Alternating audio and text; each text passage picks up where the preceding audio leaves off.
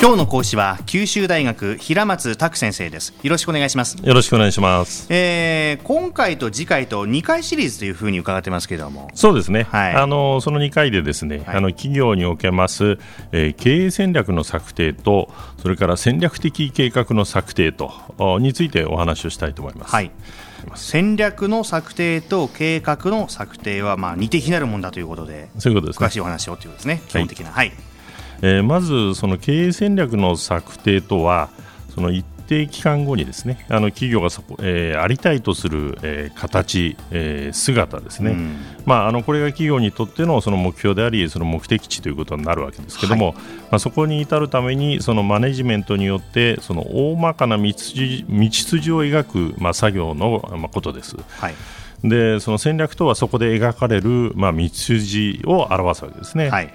でまあ、ただ、その道筋といってもどんな道筋でも、まあ、いいわけではありませんで、えまあ、あの効率的、効果的にえー目的地に到達するのが、まあ、優れた道筋であり、まあ、優れた戦略と、ん。まあ、いうことになります。これは戦略の策定ですね。はいそうですね、戦略。でこれに対してその戦略的な計画の策定とは、まあ、こうした目標目標やその戦略を所与のものとしてでそれをどのように実行するかを決める、まあ、プロセスのことなわけですね。はいはいでこちらの方の、まあ、詳細は、まあ、次回に譲りたいと思います。はい、で今回はまあ戦略のこ関することですねそうですね策定に関してということですねはいはい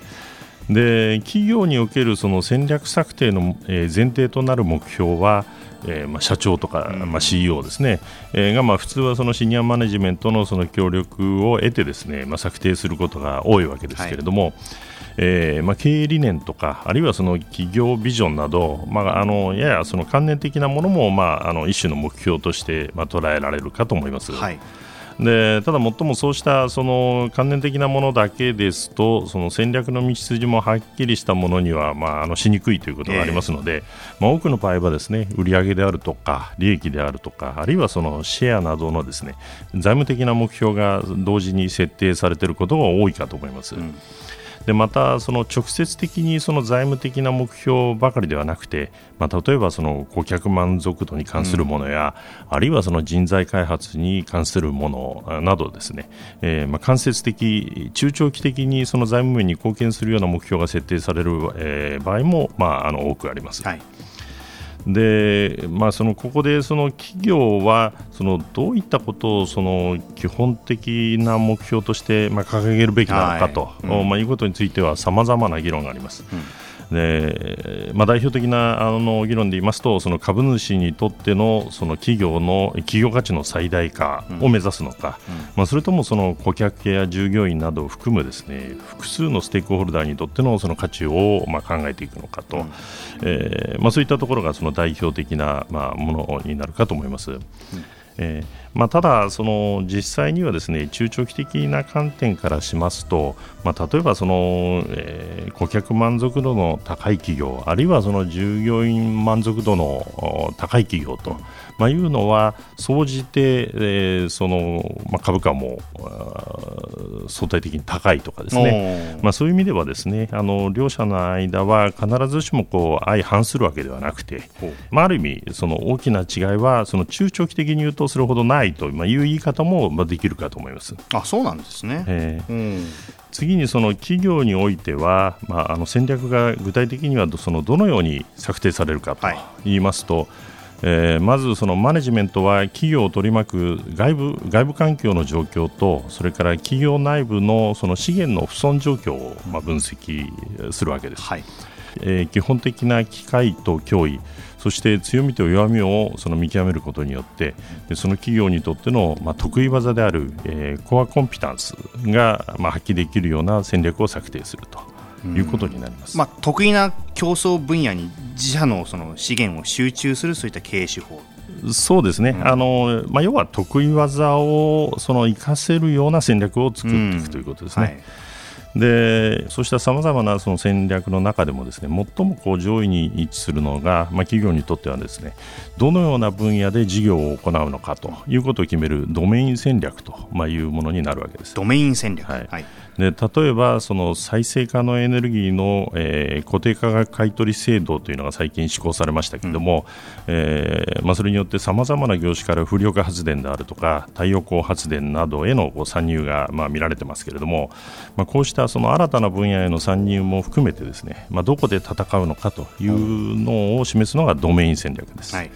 でどこで戦うのかが決まったらそれぞれの分野で次はどう戦うか、えー、他の企業とどのように競争するかについての戦略が必要となります、はい、つまりその競争戦略競争ですね。はい。でまあ、これには、えー、代表的なものとしてはその、えーまあ、コストを削減して価格を引き下げる、えー、コスト戦略と、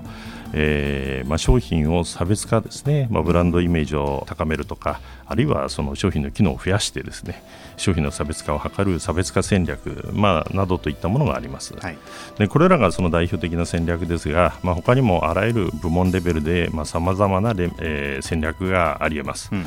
でもこれらの戦略はそのあくまでもその道筋を示すものであって、でそのまんまその実際の企業の活動がその道筋に沿って動き出すというわけではないんですね、戦略を立てれば。はいはいはいまあ、次回は、まあ、そこでその必要となるのがそのプログラムなわけですけれども、まあ、次回はそのプログラムを内容とする戦略的計画の話をしたいと思います。はい。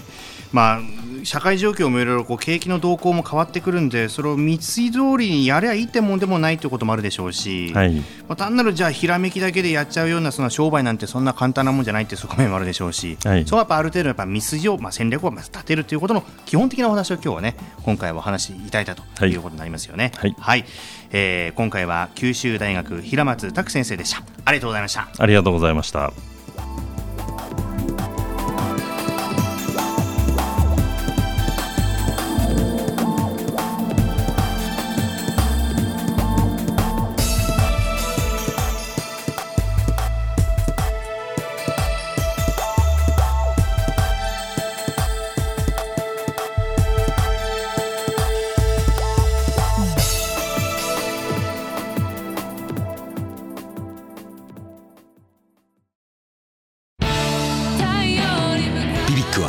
九州で生まれ